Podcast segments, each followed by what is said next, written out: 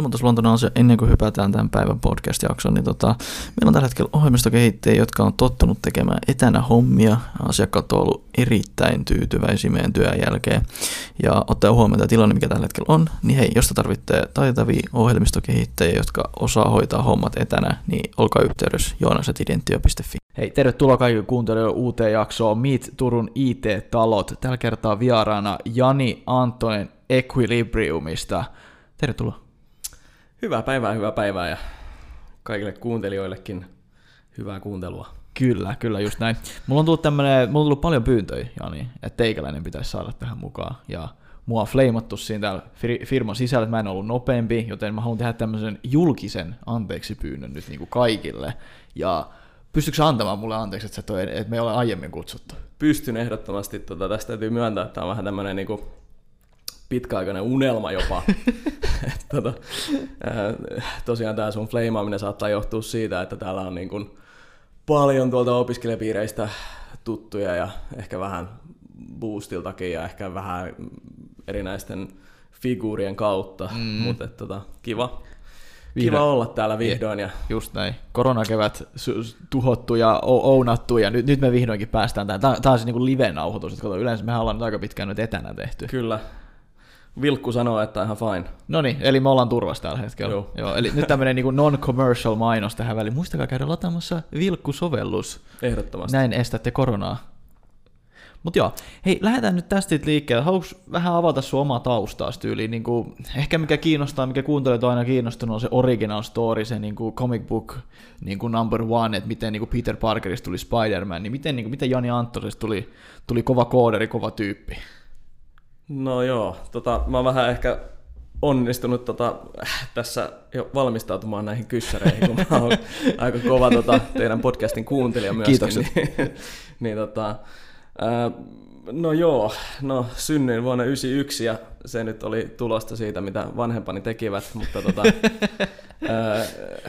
siitä sitten, lapsuuden kautta ensimmäinen tietokone joskus 98 ehkä, joo. Sitten se aika nuorena kuitenkin. Joo, että oikeastaan niinku taisi olla niinku siinä päiväkodin lopulla, että isä voitti arvonnassa työpaikaltaan vanhan työkoneen ja oi. Ja sitten se nousi savuna ilmaan kyllä jossain kohtaa, kun sillä pelattiin liikaa Wolfenstein 3D:tä, mutta eli on tehty oikeita asioita. Joo, mutta en silloin niinku koodannut eikä silloin vielä niinku mitenkään peruskoulun aikana sinällään hirveästi kiinnostunut edes koodaamisesta.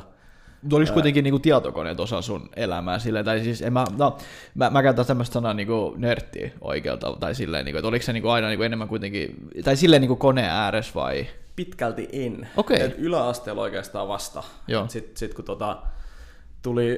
tuli netti kotiin ja sitten niinku näitä, ensimmäinen niinku sit kunnon tämmönen pelikone ja sillähän sitten oli pakko pelaa bäfää ja joo totta kai. Sitten siellä tuli netti pelien kautta ja sitten siellä helarina huudellessa voice chatissa niin tuli sitten tutustuttua johonkin pariin niin vähän vanhempaa suomalaiseen kaveriin, että just tämmöisiä vanhoja setämiehiin, niin kuin mä ja sä tällä hetkellä. Niin, just näin.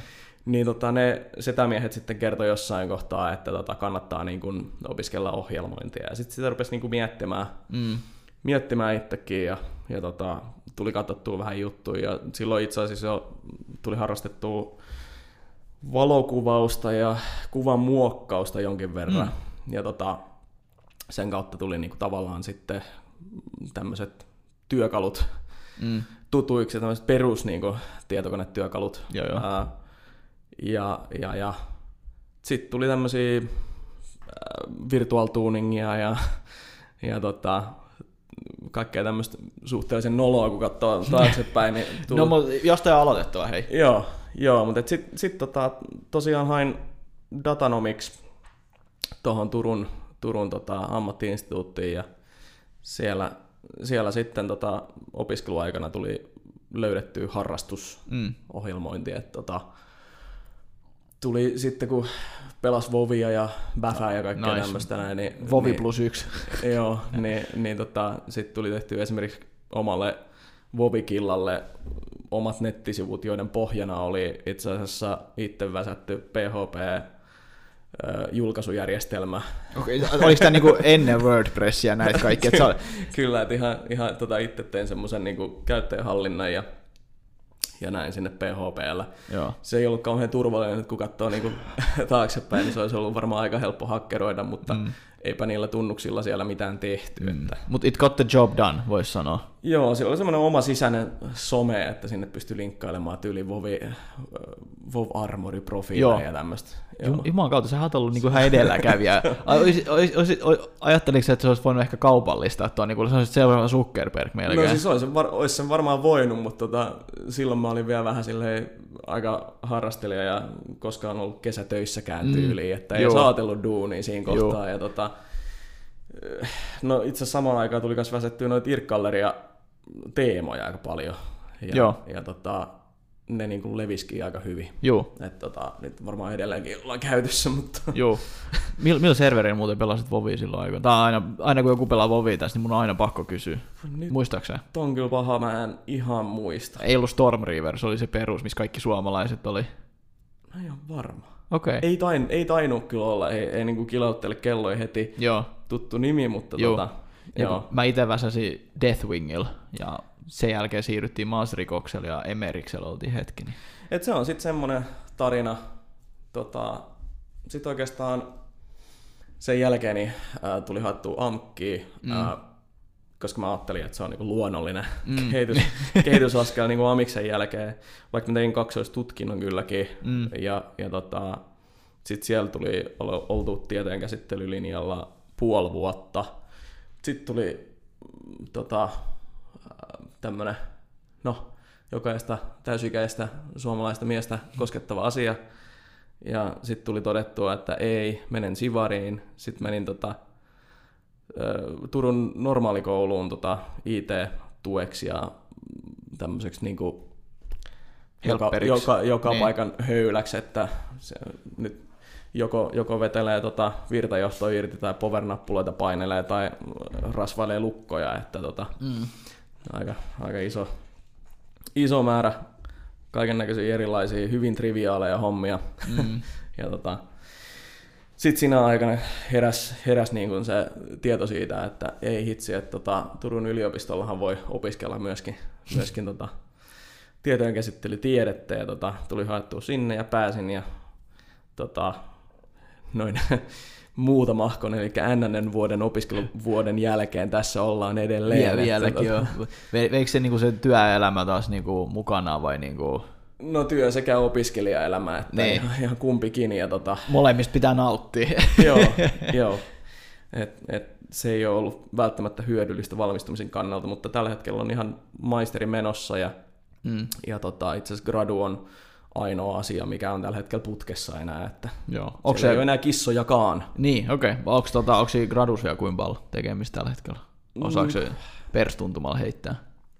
Mä sanoisin, että se on ehkä about 33% valmis, mutta se itse ajattelutyö siinä on ehkä niin kuin 75% valmis. No mutta sehän on niin siinä oikeasti pääsee tosi pitkälle. Joo, se on ihan jees, että data-analytiikasta olisi tarkoitus valmistua, mutta itse asiassa toi itse gradu käsittelee kryptografiaa. Okei, okay, eli tämmöistä aika hitosistiä aiheita ainakin.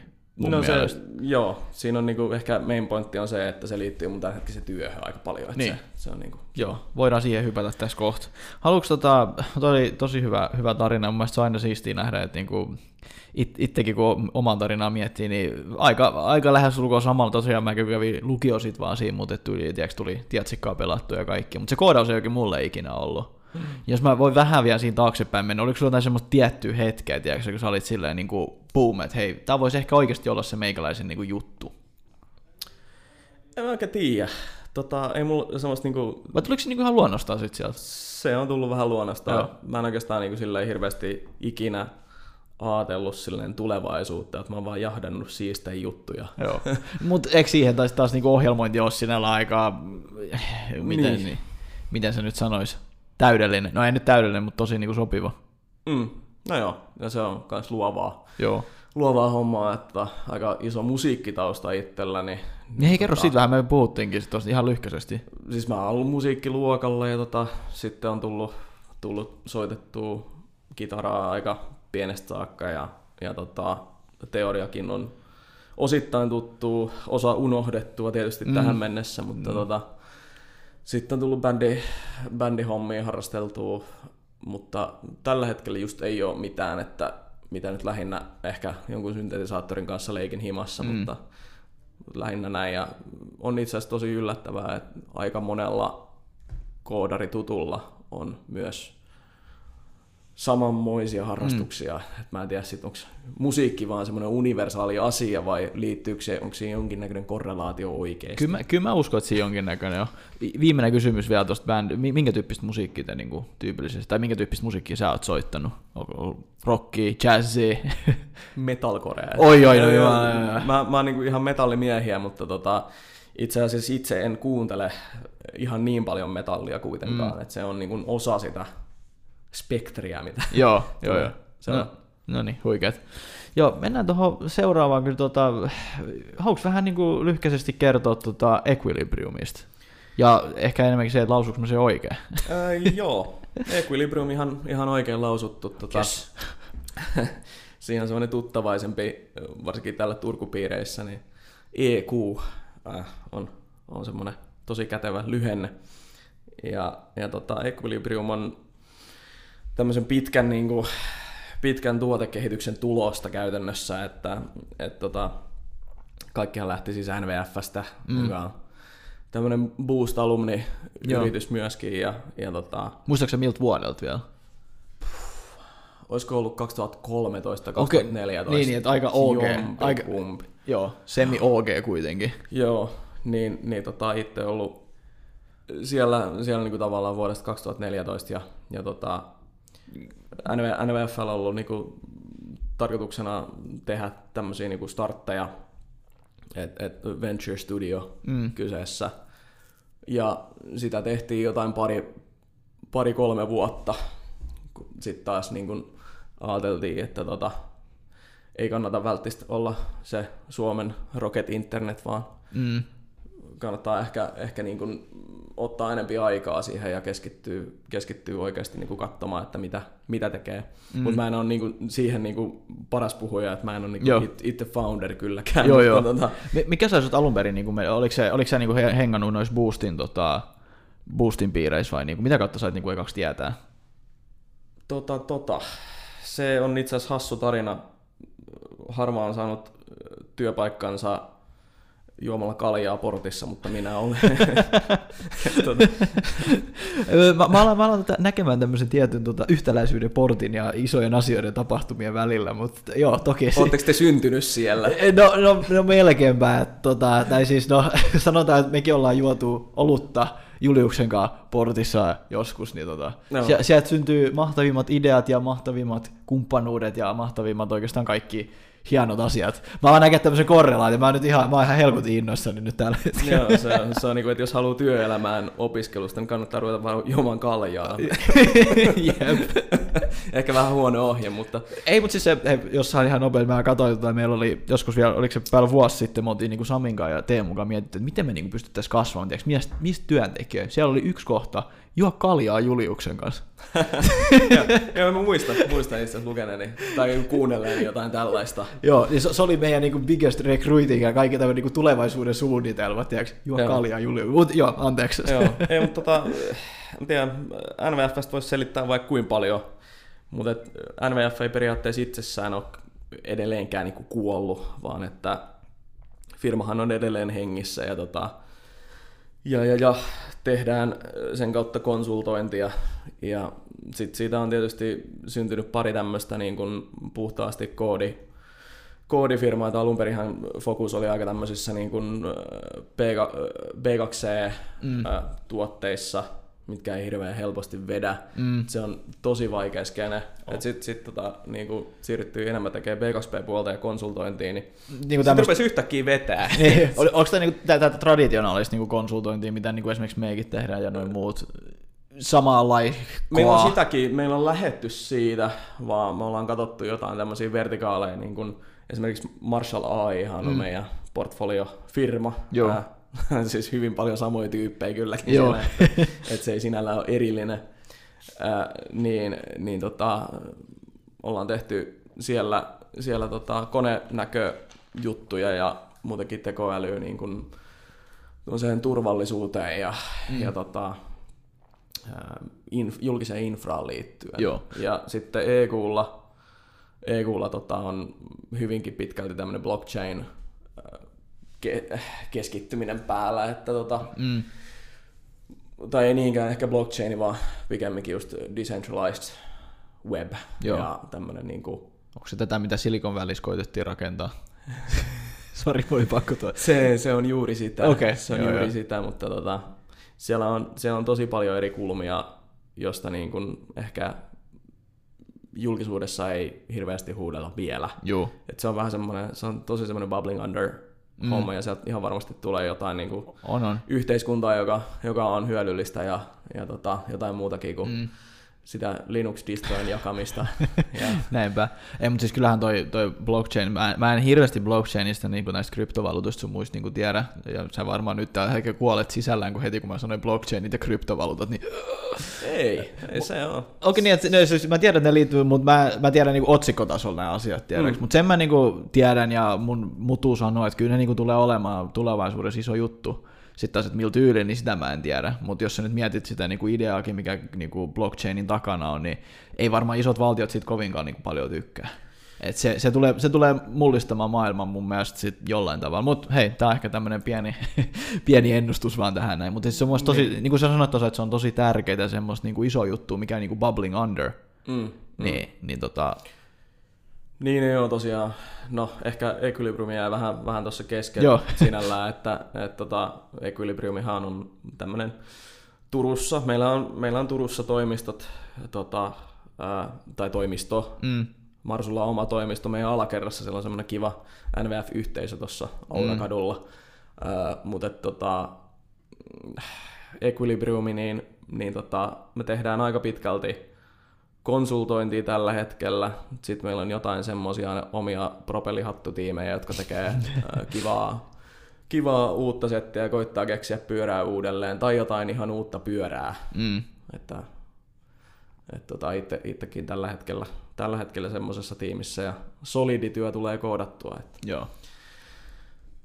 Mutta tosiaan siihen palatakseni siihen aiempaan kysymykseen noista että miten blockchain ja valtiot ja tämmöiset tulevaisuus, niin nyt tähän on ihan IMF:llä, International Monetary Fund, ja kaikissa näissä piireissä, niin siellä on kovasti puheenaiheena Central Bank Digital Currency. Joo. Mikä tarkoittaisi siis käytännössä sitä, että keskuspankkivaluutta tai valuutat itsessään olisi niin kuin tavallaan sen omistajan hallussa. Joo, ja että se olisi samalla tavalla ohjelmoitavaa valuuttaa kuin esimerkiksi Ethereum, mutta se ei tarkoita sitä, että se tehtäisiin Ethereumin päälle, vaan lähinnä just sitä, että on käytössä julkiset apit ja näin. Se ei ole niin kuin blockchain välttämättä. Joo. Mutta toi on myös tosi mielenkiintoisen ajatelma, mun pitää oikeasti opiskella itsekin enemmän, koska se on tosi kiinnostavaa, ja mä näen, että se olisi niin oikeasti sitä tulevaisuutta, kun tämä tuossa nyt koitin jotenkin epämääräisesti sanoa. Mutta eikö sä ollut hetken siellä Marshallillakin hommissa? Mulla on siihen liittyen yksi hauska tarina. Joo, olin siellä hommissa. Joo, kun tässä on semmoinen hauska juttu, mä en nyt viitti niinku firman nimiä tai mitään tämmöisiä sanoa, mutta et se oli, mä olin jossain, niinku, mä olin jossain Sauvoissa, oliko varmaan Kuopiossa, mä olin tapaamassa jotain tämmöistä niinku mun semituttuu, semiasiakasta, vähän 50-50, niin se yhtäkkiä vetäisi yhden niinku kalvaisen silleen, että hei, onks tää Marshall tuttu? Oho. Ja siis se oli just semmoinen ihminen, ketä mä en olisi olettanut, tiedätkö, että niinku tuntee välttämättä, ei mä tarvitse sille huolella, mutta silleen, että mitä hän on saanut kuulla, että se oli jotenkin tosi hauska, vaan ihan toisella puolella. puolella Suomea, ihan semmoisissa piireissä, niin kuin, missä mä en olettaisi, että niin kuin teidän nimi tulee, että onko te kyllä, you know, I know this guy right here, tiedäkseni, niin kuin. Joo. Mutta se oli hauskaa vaan, kun se niinku tuli sillä aika out of the blue silleen, niinku se puhui. No, mutta sä puhutkin tuossa vähän jotain julkista infraa. Mun mielestä se liittyy jotenkin siihen, mä en nyt ihan sen enempää muista, mutta et se, niinku se Marshall AI tuli niinku sitä kautta ilmi. Joo, kyllä. Et kovasti ollut semmoinen, tosiaan se, että ollut sielläkin töissä, niin siihen liittyy tämmöinen semmoinen filosofia, mikä on konsernin sisällä, että maailma on täynnä vähän niinku mahdollisuuksia ja kaiken voi oppia, että sun ei tarvitse olla välttämättä heti jonkun tietyn alan mestari, vaan voidaan ottaa se riski, että kurkistetaan sinne sisälle, mikä siellä on niinku meininki sinne alalle, ja sit vaan vedetään semmoista, en tiedä, jos on Extreme Programming tuttu, niin ehkä Extreme Learning jossain mielessä, että vähän semmoinen kielikylpy tavallaan johonkin tiettyyn alaan, ja sitten koittaa keksiä siellä oman juttunsa. Mutta tietysti eihän ihan nyyppänä kannata mennä, että sitten tietysti kysytään alan porukoilta ja palakkaakin ehkä osaavaa jengiä, että se toimii. Jep. Miten, ehkä lyhkäisesti osaa, onko teitä kuinka paljon tällä hetkellä niin ihan työntekijöitä? Meillä on just itse asiassa tällä hetkellä Equilibriumilla rekry auki. Et mehän haetaan siis Rust-kehittäjiä, niin mä en ole ihan niin kuin ajan tasalla, että mikä se lukema on. Mutta meitä on Turussa niin kuin, silleen, tulkinnan mukaan niin ehkä 4-6 tyyppiä. Et jonkun verran kuitenkin sitten. Joo. Tämä oli jännä, kun sä mainitsit niinku Rustin, että sä oot varmaan eka, joka puhuu Rustista, jos vähänkään näissä niinku podcasteissa. Yleensähän noi stekkistäkit sun muut tämmöiset, mitä on käytetty, niin on tämä perus Helsinki-stäkki, eli full stack, eli Node, Java, Reacti, TypeScript ja AVS kylkeen. Niin. Joo, mä naureskelin tuolle. Mä en tiennyt ennen tätä, että tätä teidän postausta tuolla linkkarissa just äskettäin. Mä en tiennyt tämmöisestä käsitteestä kuin Helsinki Stack. Okay, se on kyllä mielenkiintoinen termi. Mä annan täyden krediitin tuosta, oliko se Juliuksen, kun se sanoi se joskus tämän vuoden alusta jotain. Mä muistan, mikä se konteksti oli, mutta se oli se, että se on se ihan perus niin Helsinki Stack. Mikä Helsinki Stack? Sitten silleen, se niin React, Node, Java, Spring Boot, AVS, TypeScript. Sitten mä silleen, joo, sä oot ihan täysin oikeassa. No ei nyt kaikista totta kai niin käytetä noita stäkkejä, mutta toi on niin silleen suurimmaksi osaksi. Mutta joo, siitä tulee termi Helsinki-stäkki.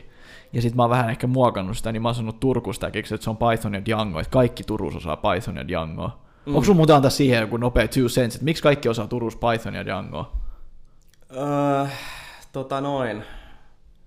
Mulla on itsellä ollut semmoinen käsitys, että täällä on ollut semmoisia hyvin vaikutusvaltaisia IT-taloja jossain kohtaa ehkä 2010-luvun alussa, jotka ovat harrastaneet paljonkin Django-konsultointia, mukaan lukien Anders Inno.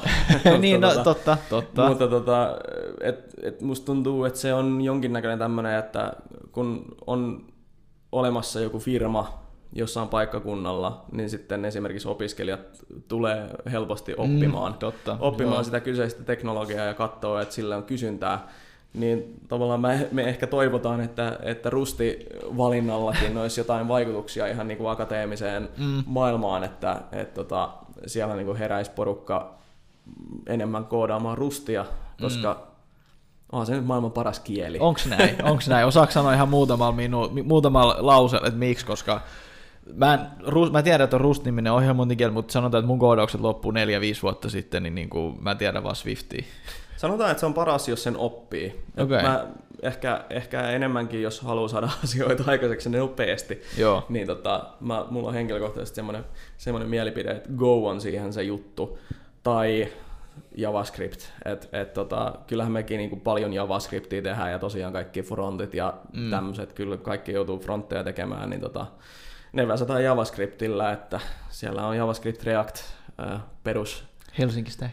No ei ihan Helsinki Stack, joo. Mutta niinku, kuitenkin näin, ja Gossa ja Rustissa on paljon niinku rinnakkaisuutta, mutta Rustissa ehkä se tärkein juttu on se, että siinä ei ole ollenkaan tosiaan garbage collectoria, eli roskien kerääjää, eli siinä pitää itse niinku huolehtia siitä, että tavallaan asiat häipyy muistista.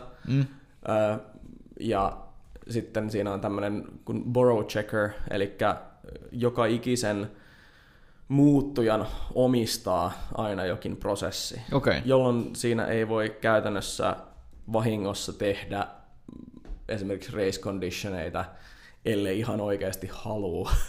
Onko toi, kui vanha kieli on tämmöiselle tietämättömälle, jos pystyt selittämään? No siis sekä Go että Rust, ne on hyvin samoihin aikoihin herännyt Mozillan ja Googlen firmoista, niin 2015 olisiko ollut niin, suurin piirtein. Mutta aika uusia silleen, että ei ole mitään niinku legacy-tiedä. Ne on niinku maailman modernimpia kieliä, ja sen kyllä huomaa sitten, kun niinku perustuu siihen toolingiin, että välttämättä paketteja ei ole ihan niin paljon kuin esimerkiksi NPM:ssä, mutta mutta Gossa on esimerkiksi tosi laaja pelkästään standard library, eli sillä pystyy tekemään ihan niinku kaikkea web-juttua niinku heti ilman, että asentaa mitään. Eri ekstra paketteja jostain, niinku Reactista jossain. Tämän verran mä tiedän. Sitten Rustis esimerkiksi, niin siinä ei ole ehkä ihan niin laaja se standard library, mutta sitten siellä on niinku tosi hyvä tää cargo paketinhallinta ja myöskin tämä CLI. Ja siis ehkä kaikkein tärkeintä näissä on se, että toisin sitten kuin esimerkiksi Node, niin Nodehan pyörii yhdellä threadillä vaan. Ja se async await homma, niin sehän tehdään lukituksilla. Eli siinä ei ole aitoa multithreadingiä. Ja esimerkiksi Gossa on hemmetin helppoa tehdä threadejä. Ja Rustissakin se on niinku... Se on niinku ihan first class citizen silleen, että... Joo, eli hyvä kieli kannattaa ottaa enemmän käyttöön. Joo, että niinku ehkä meidän lisäksi niin Turussa toi Kalmari on ainoa, mistä tiedän ainakin, että tekee Rust-kehitystä. Että shout out to Kalmari. Shout out to Kalmarille, kyllä. Mä oon kyllä projekteissa jonkun verran huomannut, että Goota kysytään jo, että... tai en tiedä, onko se Golang vai mikä sen oikein nimi on, mutta siis onko se vissiin siitä tullut lyhenteen. Mutta pikkuhiljaa alkaa tulemaan semmoisia niinku, tarpeita sillekin kielelle. Et kai se nyt niinku pikkuhiljaa, että siinä varmaan kestää vaan jonkun aikaa, että siitä tulee semmoinen ehkä enemmän mainstreami. Niin, siis sitten on, tietysti kielissähän on eri etuja, että jotkut kielet, esimerkiksi Python on hemmetin helppo kehittää. Että se on niinku suoraviivasta, samankaan JavaScripti ja ehkä myös Go. Mutta sitten Rustissa on aika iso toi learning curve, et sen takia siihen ehkä löytyy huonommin osaajia, ja mekin, niin meillähän on ihan niin kuin kansainvälinen rekry. Et meillä on tälläkin hetkellä Rust-kehittäjiä Espanjassa ja Jenkkilässä ja kaikki on niin ihan ympäri Equilibrium-porukkaa. Joo. All right. Hei, voisitko sanoa jotain tämmöistä suosikkiprojekteita, tämmöistä niinku osa, mitä sä oot päässyt tekemään Equilibriumissa? E6. E6? Joo. No voidaan puhua pitkälläkin nimellä, ei se ole mikään juttu. Semmoinen, mitä itse päässyt tekemään. No, meillä oli tossa viime syksynä semmoinen oma lähtöinen projekti kautta tuotehomma nimeltä Sprawl, eli tehtiin tämmöistä desentralisoitua orderbookia, eli liittyen kryptopörsseihin ja tavallaan kaikkien asioiden vaihdantaan, että tavallaan koneelta koneelle ilman mitään keskitettyä palvelinta, niin saadaan välitettyä tieto siitä, että minä haluan ostaa tätä, hintaan tämä, tällä, ja sitä tuli koodattu Golla tuossa noin yhden kollegan kanssa, ja tuli 2 hengen tiimi, ja se oli aika antoisaa puuhaa, että tuolla on kaiken näköisiä, että meillä on asiakkaiden joukossa, meillä on tosi paljon niinku grantti tyyppisiä juttuja. Mm. Mä en ehkä ihan osaa selittää sitä auki, kun mä en ole niinku rahamiehiä silleen. Niin, että meillä on tosi paljon grantteja, devigrantteja, että tehdään open sourcea, että tosi iso osa meidän työstä näkyy julkisesti GitHubissa. Joo. Ja sitten on pari projektia, jotka ei välttämättä ainakaan nyt ihan vielä näy. Mutta pitkäjänteistyötä se on. Joo, ja open source tuo omat haasteensa, että sitten niissä on yleensä semmoisia vaatimuksia, että sen projektin ympärille pitää rakentaa yhteisö, ja sitten siellä saattaa tulla, siis siellä niinku tulee koko internet, kaikki jotka on kiinnostuneita tekemään sitä, niin heidät täytyy tavallaan hyväksyä sisään siihen projektiin, ja siinä on semmoinen hassu suhde, että teidän firma saa itse rahaa siitä, mutta sitten siellä on joitain tyyppejä, jotka tekee sitä ilmatteeksi. Niin, joo. No se on, mutta semmoista se on. Se on jännä maailma, ja open source on kyllä mielenkiintoinen noin niinku business-mielessä. Et tavallaan vähän hassua niinku paljastaa tavallaan omat salaisuutensa, niin. Mutta eihän ne omia ole, että ne on konsulttiprojekteja niin. Toisaalta, että mutta niin. omatkin projektit pyritään tekemään open sourcea. Joo, totta kai, että kaikki hyötyy siitä sitten. Joo. Mikä sun mielestä on ihan parasta Equilibriumilla? No ehkä just se avoin kulttuuri, että haastetaan kaikkia miettimään sitä, että mikä olisi se, niin kuin se next big thing, ja tavallaan, että mitä olisi siistiä väsää. Ja myöskin EQ:ssa tietysti se, että toi decentralized skene ylipäätään on aika jännittävä. Ehkä yksi maailman nopeiten liikkuvia juttuja, että siellä aika stressaavaa koittaa pysyä kyllä kärryillä välillä. Joo. Kaiken näköisiä GK-snarkkeja ja zero knowledge proofeja ja VDF-jä ja ties mitä. Joo. Sehän niin kuin, siis blockchainiin liittyy, tämän niin kuin haluan sanoa, että blockchainit tuntuu jotenkin, että eikö se kupla ollut jo? Niin, joo. Niihin liittyy tämmöinen niin kuin ennakko-oletus, että se on niin kuin vähän... Se on vähän niin kuin menneen talven lumia. Joo. Mutta siellä tapahtuu todella paljon kehitystä just nimenomaan niin kuin siinä, että kuinka performantteja ne blockchainit on. Joo. Ja sitten on ihan parannettavaa niin kuin kaikilla tasoilla niin kuin P2P-verkoista kryptografiaan, että se on kiehtova ala, ja se on ehkä kaikkein hienoa. Niin, Equilibriumilla saa olla osana sitä. Joo, sitä niinku, periaatteessa tuommoista niinku oikeasti tosi siistiä alaa. Kyllä. No niin, loistavaa. Sä vähän tuosta jo mainitsit vähän niinku teidän kulttuuria. Voitko sä omin sanoin niinku kertoa, millainen kulttuuri teillä on? Tosi semmoinen, ehkä ei niin sääntöpainotteinen, että tosiaan niin kuin meidän nettisivultakin näkyy, niin meillä ei ole titteleitä näkyvissä, mutta tietysti kaikilla on niin kuin oma roolinsa, ja kyllä sisäisiä titteleitä löytyy, vaikka niitä ei nyt välttämättä mainosteta sitten nettisivuilla, että kyllä ei tarvitse pelätä semmoista niin kuin valvemaista meininkiä. Siitä on tullut hirveitä tarinoita, että millainen se yrityskulttuuri siellä on, mutta joo, vapaa tavallaan tällä hetkellä. Ehkä pakostakin, mutta ehkä me tajuttiinkin jotain tuossa alkuvuodesta, että remote first. Ja toimisto on tietysti Turussa, että tervetuloa vaan sinne. Joo, totta kai. Rustia osaatte, ei tarvitse edes välttämättä osata rustia, kunhan vaan hyvä kooderi ja valmis oppimaan, niin pääsee kyllä junnupositioon. Niin, no joo, siis hyvin kansainvälinen, ehkä... No, vaikea kuvata. Joo. Se pitää nähdä. Joo, ei siis, mutta totta kai, mutta siis mun mielestä kyllä mä oon saanut semmoisen hyvän fiiliksen kuitenkin tässä näin, mun mielestä se on se tärkein. Nyt on se kuuluisa vapaa propaganda-osio, sä vähän tuossa kerroitkin jo, että rustidevai etitte ja tällaista näin, mutta haluatko sillä ihan niin kuin julkisesti vielä sanoa jotain, mitä halutaan, teikäläisen mainospotti? niin sanotusti?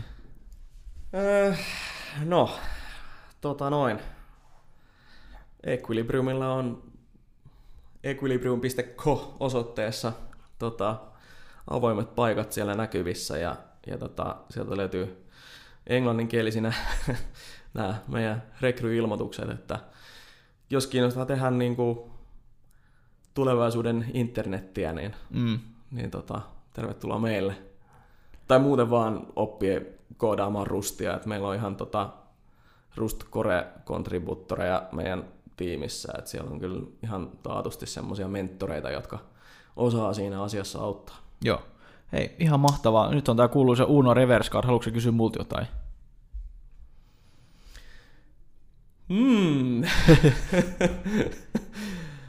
Onko jotain viimeistä kysyttävää? En mä tiedä. Pääseekö tänne joku muukin meiltä? Totta kai. Miksei pääsisi? Pitää ehkä löytää joku muu aihe. Tässä on nyt Equilibriumin esittely, mutta kyllä näitä muutenkin pystyy kyllä järjestämään, ei mitään hätää. Joo, ja sitten siellä vaikka kuinka paljon puhuttavaa, että ehdottomasti. Mielelläni kertoisin myös noista teknologisista kehityksistä tuolla alalla, ja niille tarvii ehkä vähän sitten eri foorumiin. Joo. Näin. No meillä on toi tekkituokio, niin sinne vaan jauhaamaan Sami ja Veemun kanssa. Niin, totta. Se on just näin. Tai sitten pitää pistää oma podcasti pystyyn. No siis, tee molemmat, both, why not both? Me ollaan kyllä vähän semmoinen mysteerifirma, että me ei olla niin julkisia. Ei mitään, hei kiitti Jani oikeasti, yes. Tämä oli ihan huikea. Kiitos ja ollaan kuulolla. Kiitos.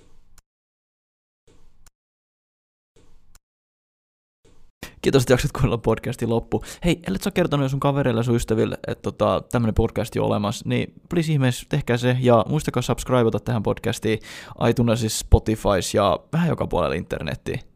Ei mitään, kiitokset vielä kerran, moro.